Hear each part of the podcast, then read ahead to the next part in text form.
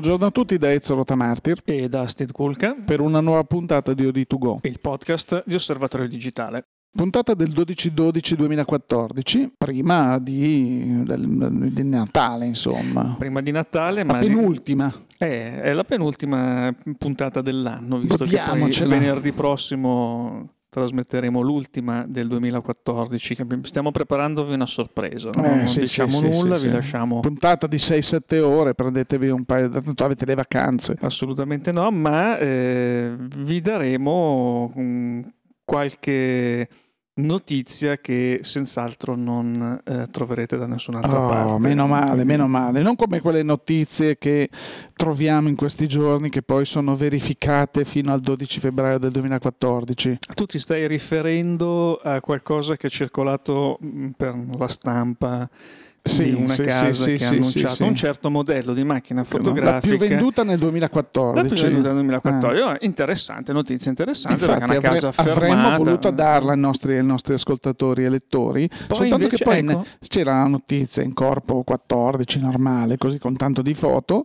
e poi noi che abbiamo la perizia di andare a fare clic a vedere come sono queste notizie, sotto in corpo 1, che devi usare non l'ingrandimento dello schermo ma quelle lenti, capito, da orafo, c'è scritto la notizia è verificata fino alla data del 12 febbraio 2014 che mi è venuto da ridere Steve perché se sì. questa notizia la verifichi per fin tutto il 2014 e poi l'ha verificata un anno fa quasi viene da ridere, però questi sono i giochetti che fanno gli uffici stampa o gli uffici marketing, tanto, contando sull'ignoranza della gente, no?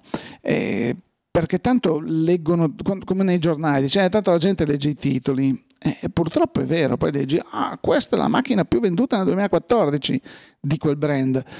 Peccato che poi magari ci sono state delle evoluzioni e, non è così, ma non importa, l'importante è dire le cose. Ma sai, i giochetti delle PR, eh, recentemente leggevo di qualcuno che è il blogger o la blogger più pagata di, d'Italia.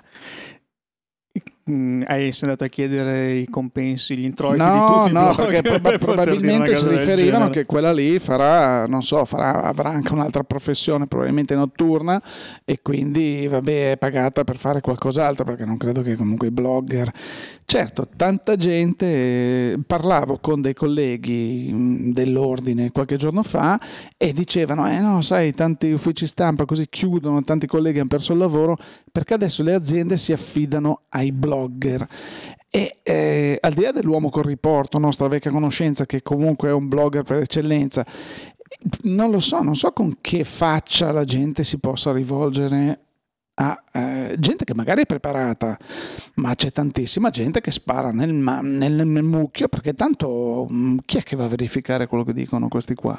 Niente, nessuno. Per cui, vabbè, cominciamo subito con una vena polemica così tanto rimaniamo in tema. È Natale, siamo tutti È Natale, più buoni. siamo tutti quindi... più buoni. No, dato che comunque dicono che io sono comunque cattivo e usano anche degli altri epitoti che cominciano per str e finiscono per onzo a volte, ma eh, così a me piace portarmeli a casa perché tanto qualcuno è un lavoro duro, Steve, qualcuno ma qualcuno deve, deve, pur farlo, quindi preferisco farlo io e non passare per quello buono che dice le cose che piacciono a tutti quando poi non sono vere.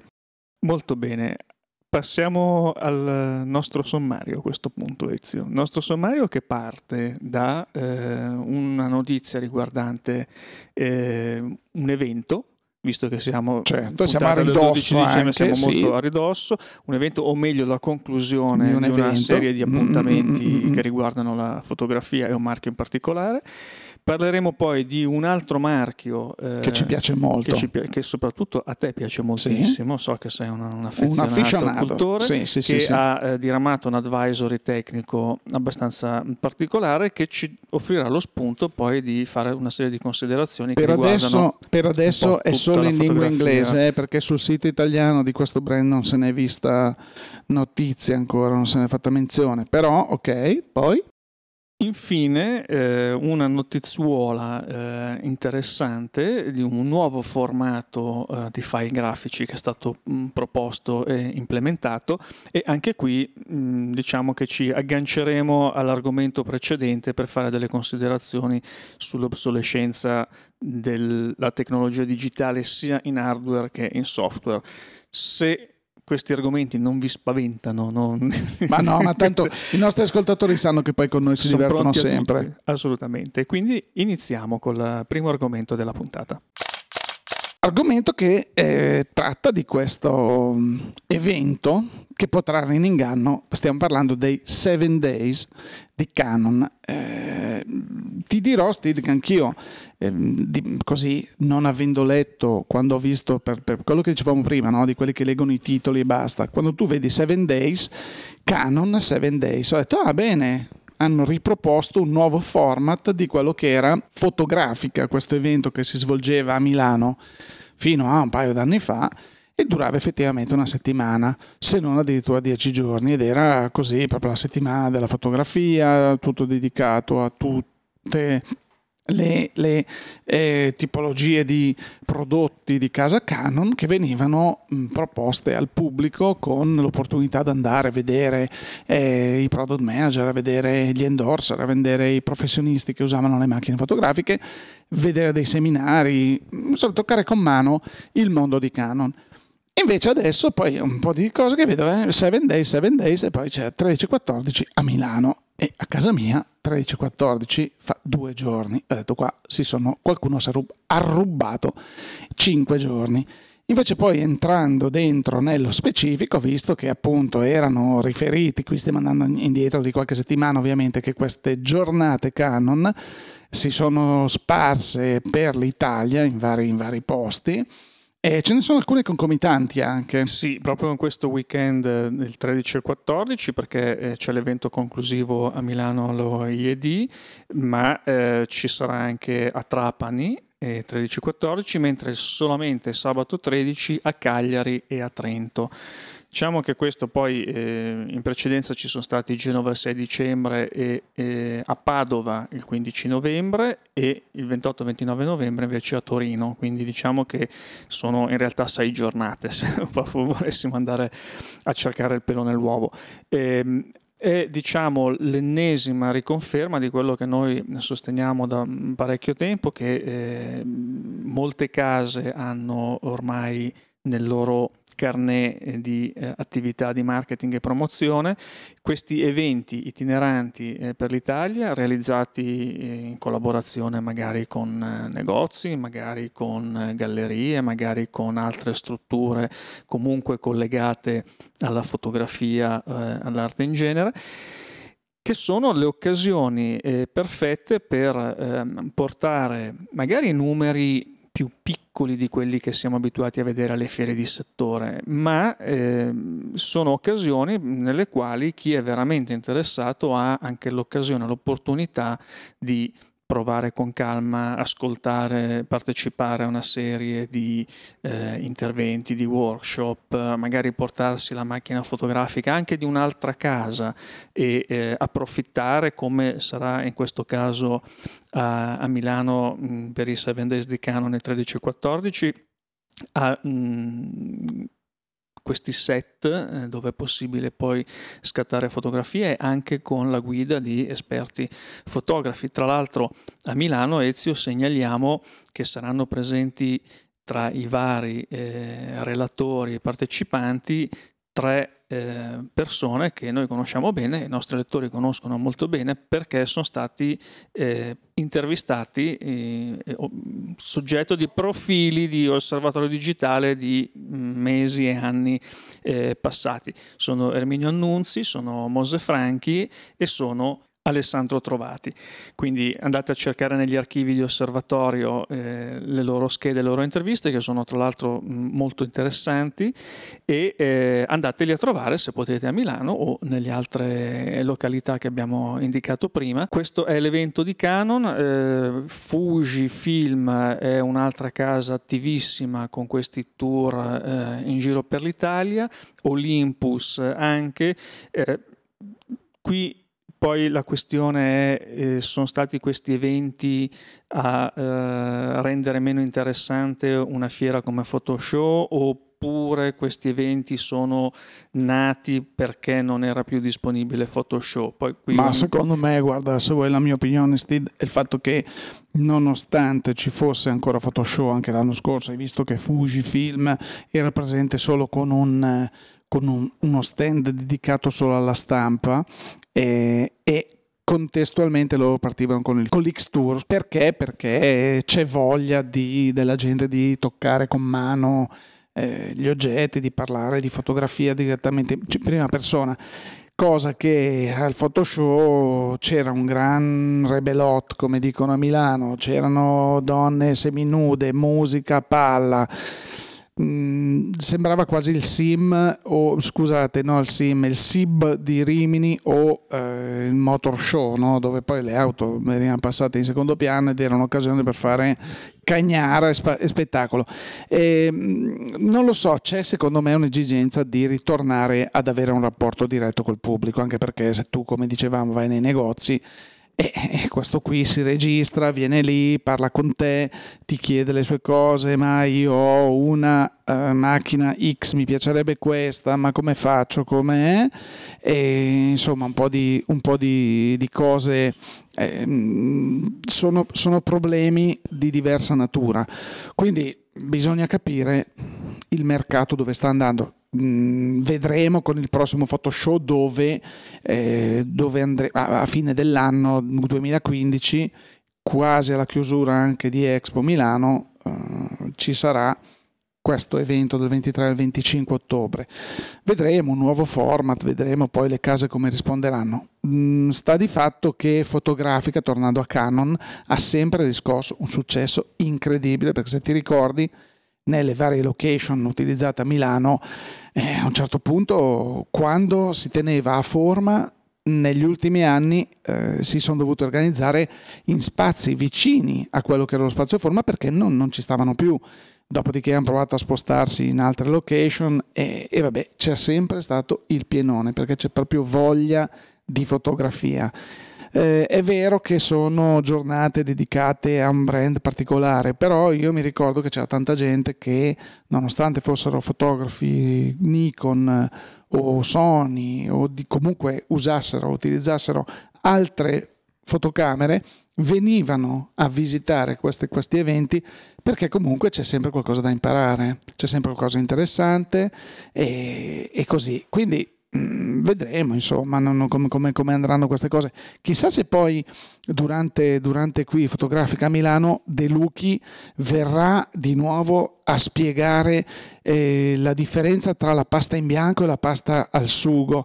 Eh, amici, questa, la devi spiegare ecco, perché è un po', un po amici, eh, eh Enrico De Lucchi, nuovo country manager di, di, Canon Italia, esordendo quando è stato insignito di questa posizione, così si è insediato nella posizione di country manager, parlando della fotografia ha detto sì, è un po' eh, il mondo ormai è come eh, parlando delle fotografie fatte con gli smartphone, è un po' come se la gente si fosse abituata a mangiare la pasta in bianco. E invece noi vorremmo far provare a tutti la pasta al sugo. A parte che vorrei dire a, eh, a De Lucchi che comunque invitiamo sin d'ora a venire qui e partecipare al nostro podcast e darci delle spiegazioni approfondite sulla sua visione della fotografia negli anni a venire. Eh, personalmente la pasta al sugo mi fa schifo, quindi preferisco magari un pomodoro e basilico, eh, comunque la pasta in bianco a volte ci sta. Però eh, lui ha detto no, mh, mm, fa un discorso che non abbiamo capito fino in fondo e personalmente non ho apprezzato per questi motivi. La pasta in bianco è lo smartphone, la pasta al sugo è la fotografia fatta con le apparecchiature, nel, nel caso specifico Canon, che sono le compatte, le, le, le reflex e così via. E purtroppo, purtroppo noi ripetiamo da sempre, non è lo strumento che fa la fotografia.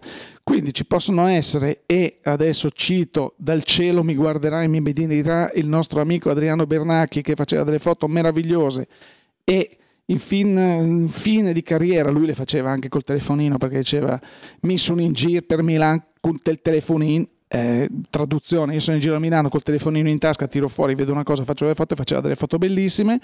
E c'è gente che invece con macchine strepitose, anche di marca Canon, fa delle foto che fanno veramente schifo, quindi non è lo strumento ancora una volta che fa la fotografia il fatto che poi eh, non si sia spiegato, non abbia avuto il tempo di spiegare bene questo paradigma o questa metafora, come dicono quelli che parlano bene, noi aspettiamo sempre con gioia, invitiamo tutto tutta l'organizzazione, tutti i filtri, perché eh, Kim Jong, come si chiama quello? Mh, mm, Kim Jong-un. Ecco, quello lì, quello coreano, probabilmente ha meno filtri che Enrico De Lucchi, eh, per, perché per arrivare a lui bisogna passare dal Papa, probabilmente. E niente, lo invitiamo qui a dire no, guardate, non avete capito niente, lei Ezio Marti non ha capito niente come al solito, per cui le spiego com'è la differenza tra pasta al sugo e pasta in bianco. Ehm, queste cose sono in rete, quindi i più attenti potranno perdere del tempo andare a vedere queste, queste dichiarazioni così. E quindi magari chi lo sa, ci saranno dei pentoloni dove diranno ecco pasta in bianco, fototelefonino, pasta al sugo, macchina Canon, vediamo. Passando invece a un'altra marca che ha il rosso nel proprio logo, il famoso bollino, bollino rosso, rosso, sì, sì, quello del bollino del... blu. No, no, no, no. Mm, eh, mica parlando di Laika. È Laika, ah, Laika, sì, Laika. Sì, sì. Laika che ha eh, rilasciato un advisory tecnico. Eh, ah no, cioè... pensavo alla macchina che puoi vestire al freddo. Sai che ha fatto Laika Moncler, no? Quindi tu, nel caso fossi in giro in montagna, però hai una Laika e improvvisamente viene a nevicare, pare che si, tu la gonfi e te la te la puoi indossare e ti tiene caldo. Hai fatto una cosa almeno così, non è così? Sono le genialate del marketing. Se vi capita di andare in rete, mh, mm, circolano dei eh, brevi video eh, che IBM ha realizzato per promuovere un ambiente di sviluppo dedicato ai programmatori, quindi cose abbastanza tecniche. Però eh, sono divertenti, sono molto carini perché eh, presentano il mondo delle aziende visto con gli occhi dei programmatori, quindi persone tecniche, molto razionali, molto pratiche, molto concrete, alle prese con eh, questi creativi del marketing, designer, grafici eh, e quant'altro no? che fanno una, diciamo, sono anche un po' delle forzature, ma che trovano, ahimè, un riscontro eh, molto, molto, reale sì, in quello che succede nelle aziende. E quando parlavi di queste eh, iniziative, queste co-marketing come si chiamano in gergo di queste Leica Moncler oppure anche ne abbiamo viste di, di altro genere e non solo con Leica e altre ne vedremo eh, mi ricordava molto questi, questi personaggi mm, così un po' eh, Ecco, quello che mi, quello che mi fa veramente, quello che mi fa veramente eh, inorridire, perché poi anche l'altra sera ho avuto modo di incontrare le persone e mi hanno detto, ma perché tu ce l'hai con Laika? Eh, no, io mi chiamo Ezio Rotamartir, non ce l'ho con Laika. Laika è stato un marchio storico nella fotografia. Eh, I più grandi fotografi mh, mm, fino a metà del secolo scorso così, utilizzavano Leica perché comunque le altre macchine fotografiche non c'erano e Leica aveva sviluppato un binomio fotocamera, oh, scusate, macchina fotografica e obiettivo di grandissima qualità. Peccato che dopo la tecnologia è andata avanti, Leica si è adeguata, ma io sono dell'avviso che oggi eh, uno capace, non stiamo parlando del riccastro che può comprarsi qualsiasi cosa, c'è nel mondo di gente che esce la nuova Nikon D25S, lui ce l'ha già eh, dorata, la nuova Canon 1 Super eh, X Competition, lui ce l'ha già, le nuove Leica, le nuove Hasselblad, le nuove... Mh, mm, ha tutto, perché quelli, sono i, quelli sono i, collezionisti, hanno la scatola eh, in integra, guai a chi le tocca, abbiamo parlato un po' di tempo fa di questo amico che andò alla casa di eh, questa persona eh, dire ah, mio papà è mancato adesso noi ci troviamo una stanza piena di scatole con scritto Nikon F. Boh cos'è sta roba qua? Questo è andato e ha detto ma qui c'è un patrimonio macchine comprate in serie limitata magari mai aperte perché il padre non era un fotografo era un collezionista. Allora sono discorsi diversi. Adesso Laika A me personalmente fa abbastanza sorridere il fatto che qualcuno mi venga a dire no, no, no, no, no, tu è giusto che spenda 7, 8 mila euro, 9 mila euro per comprarti una macchina del genere perché fai delle foto che sono tecnologicamente sono qualitativamente superiori alle altre. Secondo me questo è tutto da provare, perché con quei soldi ti puoi comprare fior di fotocamere diverse e ripeto, ribadisco che secondo me il signor eh, eh, Henri Cartier-Bresson con io con la macchina più bella del mondo, lui col foro stenopeico, messi di fianco a fotografare lo stesso soggetto, lui fa una foto della Madonna, io faccio uno schifo, perché lui è un fotografo vero, io sono un amatore e così con tutte le cose. Certo, il nome dice, no, sai che Cartier-Bresson utilizzava Leica, Berengo Gardin utilizzava questo, allora vanno avanti con questo nome, benissimo. Però oggi, quando mi vedo la Leica Moncler, la Leica, eh, adesso non so, Chanel, Gucci, così, è da 30.000 euro e sono mere operazioni di marketing dove appunto vengono gli arabi, vengono i russi, le comprano e se le portano via, non fanno mai una foto il fatto che questa tecnologia tedesca, tanto portata in palmo di mano negli anni che furono fino a oggi, poi porti a questo tipo di problemi. Cioè, dico, ma mh, mm, tu dei test non li hai mai fatti. Ecco, parliamo però di ecco. questo problema, perché ci siamo mh, mm, lasciati distrarre da Moncler, ma il, il succo di questo advisory tecnico qual è? È un problema sul sensore. Eh, il sensore che è rivestito in maniera particolare, se il sensore dovesse danneggiarsi, e questo può capitare nell'uso per tanti motivi, a quel punto può iniziare un processo di corrosione del sensore stesso. Quindi Leica se n'è accorta e ha detto ai propri clienti se voi doveste verificare una serie di problemi, e ha specificato quali, correlati a questa corrosione del sensore, noi il sensore ve lo sostituiamo gratuitamente. Questo è un discorso, un ragionamento da azienda seria come tutte non le aziende piega, serie, però, come ha fatto anche Nikon per avuto di i suoi problemi con, eh, in passato con, le, con alcuni... Con le 600, con le 600. di 600 così, ma poi hanno posto un rimedio vero al problema. Leica oggi ti dice hai il, il, il, sensore che presenta questo problema, noi te lo sostituiamo gratuitamente, ci mancherebbe diciamo noi, con lo stesso tipo di sensore. Perché comunque ad oggi sul sito Leica ufficiale, ripeto, quello americano perché quello italiano non ne fa menzione, ma quello italiano probabilmente non fa testo a livello mondiale, e quindi tanto quelli che comprano in Italia non contano, e loro ti dicono te lo sostituiamo con esattamente la copia del sensore che hai. Non hanno detto abbiamo trovato questo problema e quindi abbiamo cercato di porvi rimedio con un altro tipo di sensore. Il sensore è quello. No, hanno detto che in effetti eh, stanno lavorando per cercare di trovare un rimedio, quindi non è detto eh, lo troveranno senz'altro, però eh, questa questione del sensore adesso eh, in un prodotto che si rivolge al collezionista, perché poi dobbiamo dire questo, cioè la macchina fotografica digitale uno la usa per qualche anno, poi la cambia, con, quindi questo genere di problema dovesse venire fuori su um, qualunque altra macchina fotografica, magari non ce ne accorgeremo mai perché saremmo già passati a lavorare con un altro apparecchio.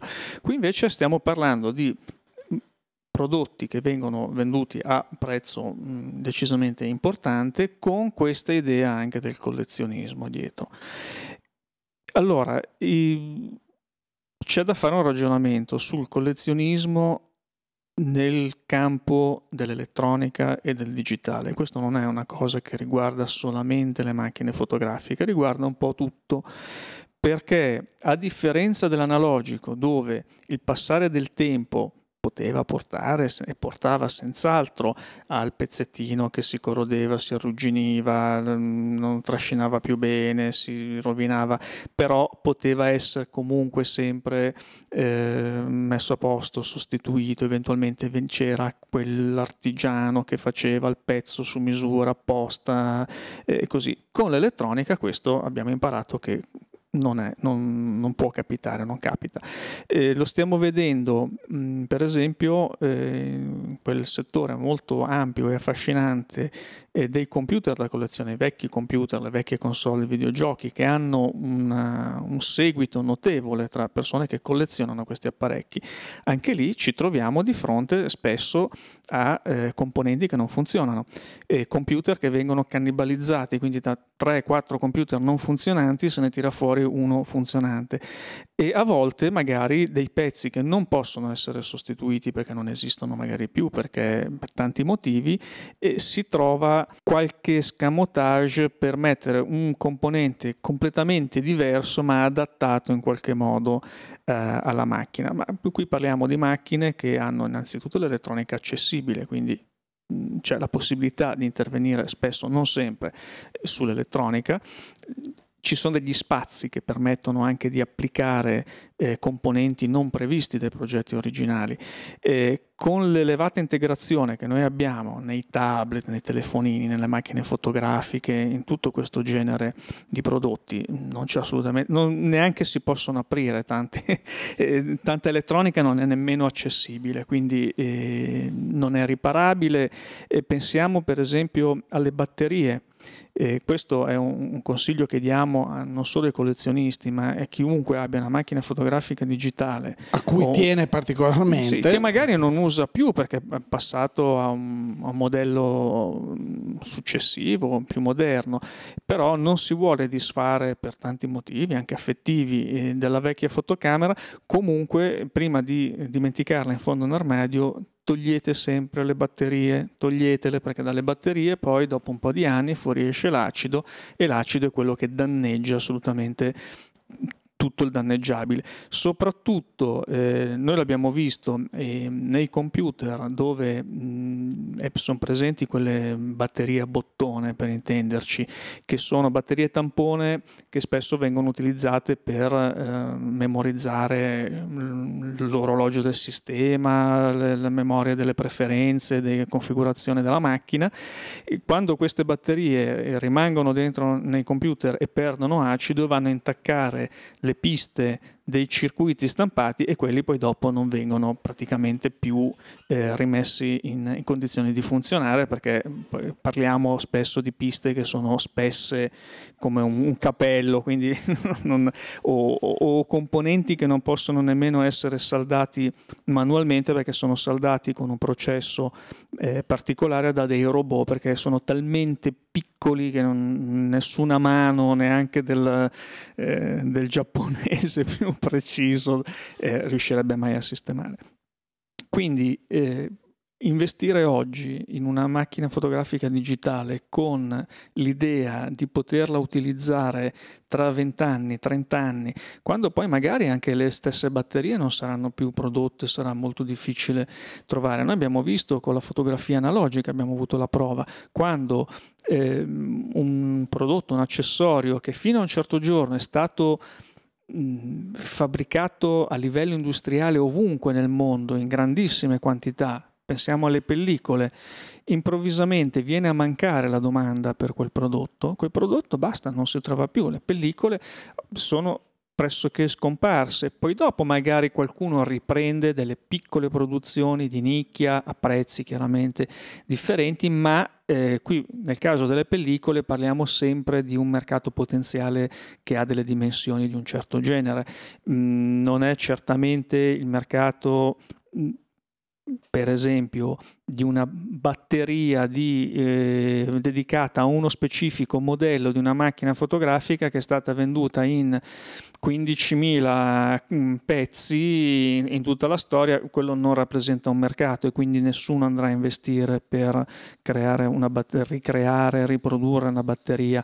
E quindi ci si troverà con delle macchine che non potranno più essere utilizzate salvo eh, adeguamenti, no, salvo perché, modifiche anche poi perché le case stesse mh, mh, modificano taluni modelli di batteria affinché eh, funzionino solo ed esclusivamente con spe- degli specifici modelli di fotocamera. Ti faccio un esempio La Canon 1DX, top di gamma di Canon tra le reflex, ha una batteria che è in tutto e per tutto, fisicamente la guardi, è uguale in tutto e per tutto alla, alla, al tipo di batteria che eh, andava sulla 1DS, ex eh, ammiraglia di casa, o sulla 1D quindi hanno cambiato um, qualche cosa. Se tu prendi una batteria di una 1DS o di una 1D e la infili nella 1DX, ti dice beh, questa batteria non è conforme.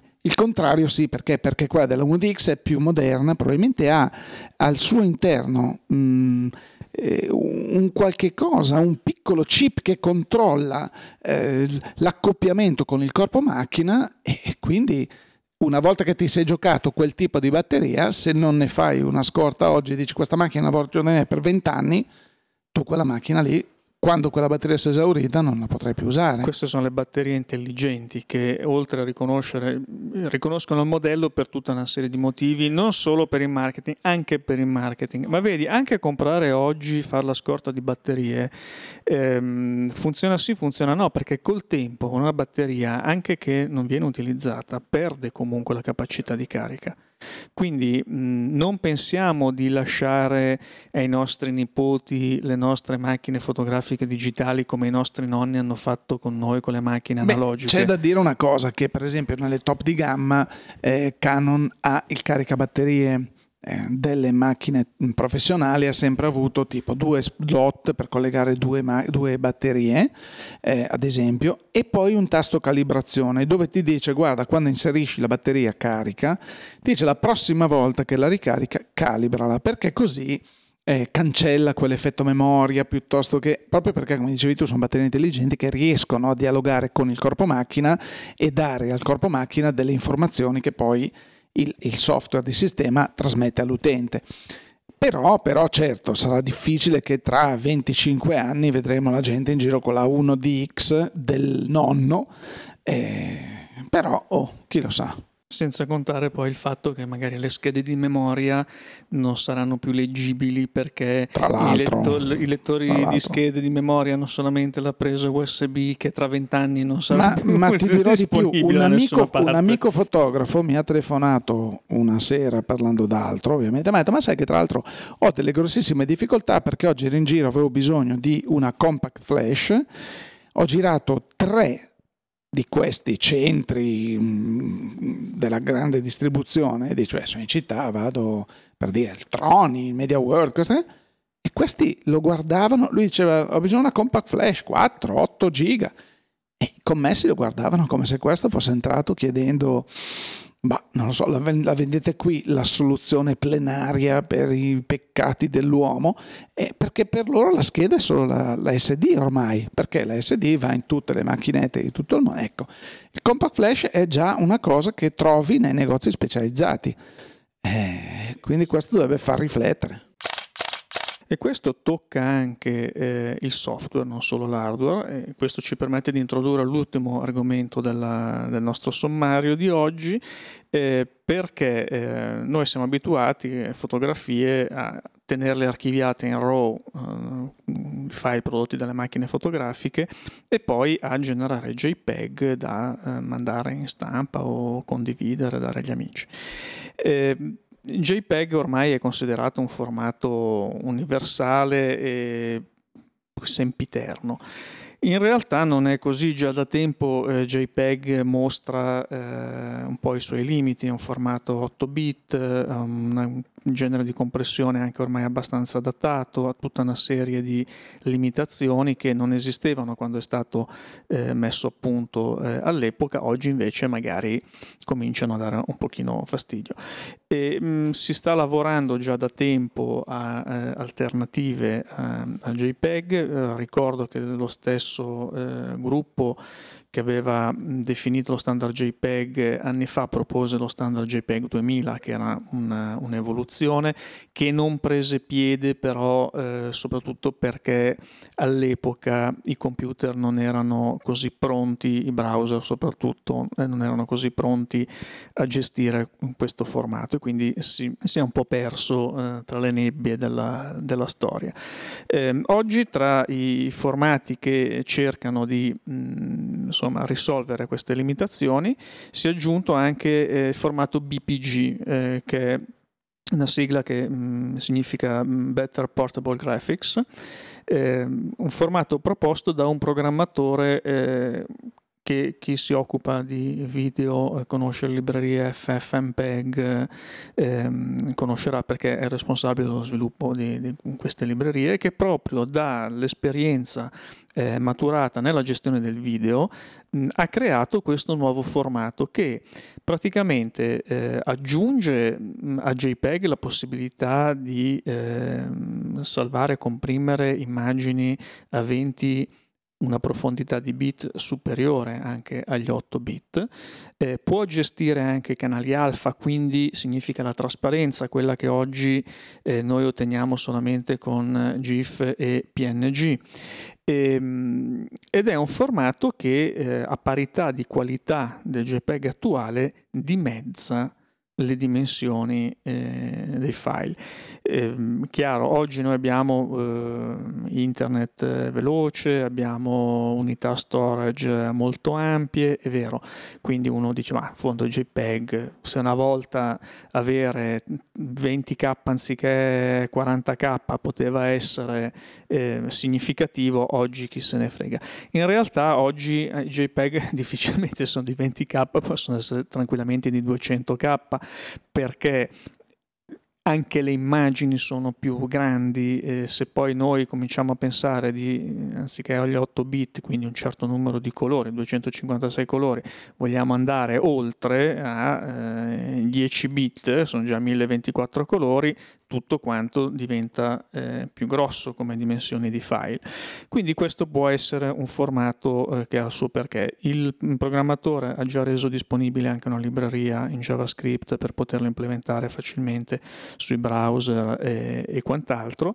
E, ehm, non sappiamo se eh, sarà uno standard che riuscirà a imporsi, se farà la fine di tanti altri standard. Diciamo che è molto interessante perché si basa eh, su un, un sottoinsieme dello standard di compressione eh, quello che è stato denominato H265 per intenderci, l'evoluzione dell'H264 formalmente eh, noto come eh, HEVC, cioè High Efficiency Video Coding, che è uno standard che è mm, stato previsto anche per l'Ultra HD. Sì, è previsto per il video ed è tra l'altro uno standard che è ancora in fase di messa a punto proprio anche in, in questi mesi Via di sviluppo, Sì, sì. sì, sì, assolutamente. E uno standard che permette di raggiungere dei rapporti di compressione notevoli. Quindi sul, dalla da questo HEVC si è poi eh, sviluppato questo eh, sottoinsieme non per il video ma per le immagini statiche che si chiama appunto eh, BPG. Anche qui eh, proviamo a pensare a un futuro in cui saremo abituati a usare formato BPG e quando ci daranno un'immagine JPEG eh, diremo ma cos'è questo? Non parliamo dei formati RAW formati RAW che dipendono invece, non sono degli standard, ma formati RAW, ogni macchina fotografica ha il suo formato RAW e questo noi lo vediamo eh, per esempio quando esce un nuovo modello di macchina fotografica c'è la corsa da parte dei vari software di post produzione, di sviluppo eh, digitale, di gestione delle immagini, c'è la corsa a implementare la compatibilità quindi tante volte che cosa succede? Eh, è uscita questa macchina fotografica bellissima, peccato che il mio programma preferito eh, non la supporti e quindi mh, questo può essere in ottica di un distante futuro, può essere effettivamente un problema eh, notevole. Quindi se vogliamo eh, fare in modo che tutte le nostre memorie digitali, i nostri ricordi, le nostre fotografie possano eh, vivere a lungo insieme a noi e andare avanti negli anni indipendentemente dall'evoluzione tecnologica, dobbiamo sempre comunque eh, prevederlo, eh, gestirlo mm, in anticipo, adottare delle strategie di migrazione che ci permettano di mantenere sempre tutti i nostri dati allineati a quello che poi i computer, i programmi, i dispositivi eh, del momento ci permettono di fare. Puntatona anche questa, Stid. Puntatona anche questa, siamo arrivati al termine anche per questa settimana. Eh, ricordiamo, la settimana prossima, 19 dicembre, ultimo episodio del nostro podcast per il 2014 con una sorpresa che vi aspetta, sarà senz'altro una cosa interessante, delle curiosità quantomeno eh, inaspettate. E eh, per il resto noi vi diamo appuntamento come sempre eh, sui nostri social, sui nostri siti che sono www.osservatoriodigitale.it www.fotoguida.it col nuovo numero di osservatorio digitale tra l'altro che è in arrivo direttore, questo noi non, non Beh, ne parliamo settimana, mai. Settimana prossima parleremo anche di questo. Parleremo dai. anche di questo e per quanto mi riguarda direi che è veramente tutto anche per questa settimana, quindi da Steve Kulka e da Ezio Martin. Grazie per l'ascolto. E a risentirci.